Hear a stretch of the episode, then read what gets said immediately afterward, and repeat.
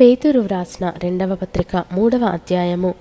ప్రియులారా ఈ రెండవ పత్రిక మీకిప్పుడు వ్రాయుచున్నాను.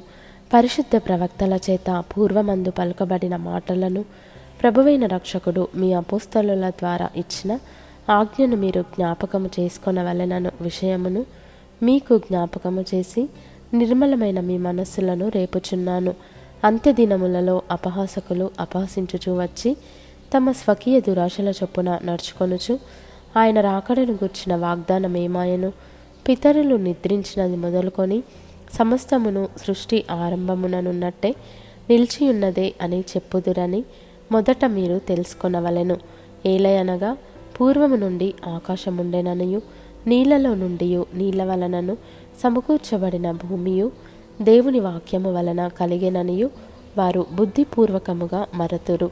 ఆ నీళ్ళ వలన అప్పుడున్న లోకము నీటి వరదలో మునిగి నశించెను.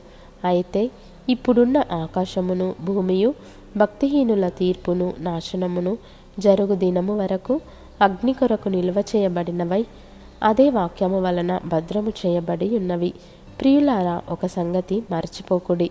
ఏమనగా ప్రభువు దృష్టికి ఒక దినము వెయ్యి సంవత్సరముల వలెను వెయ్యి సంవత్సరములు ఒక దినము వలెను ఉన్నవి.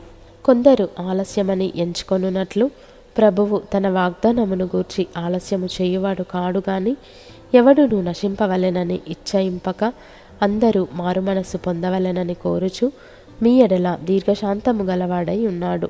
అయితే ప్రభువు దినము దొంగ వచ్చినట్లు వచ్చును. ఆ దినమున ఆకాశములు మహాధ్వనితో గతించిపోవును. పంచభూతములు మిక్కటమైన వేండ్రముతో లయమైపోవును. భూమియు దాని మీదనున్న కృత్యములను కాలిపోవును.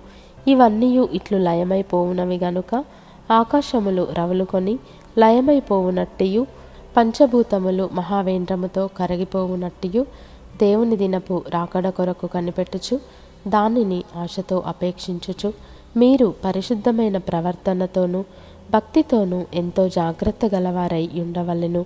అయినను మనం ఆయన వాగ్దానమును బట్టి క్రొత్త ఆకాశముల కొరకును క్రొత్త భూమి కొరకును కనిపెట్టుచున్నాము. వాటి యందు నీతి నివసించును. ప్రియులారా వీటి కొరకు మీరు కనిపెట్టువారు గనుక శాంతము గలవారై ఆయన దృష్టికి నిష్కలంకులుగాను నిందారహితులుగాను కనబడునట్లు జాగ్రత్త పడుడి. మరియు మన ప్రభువు యొక్క దీర్ఘశాంతము రక్షణార్థమైనదని ఎంచుకొనుడి.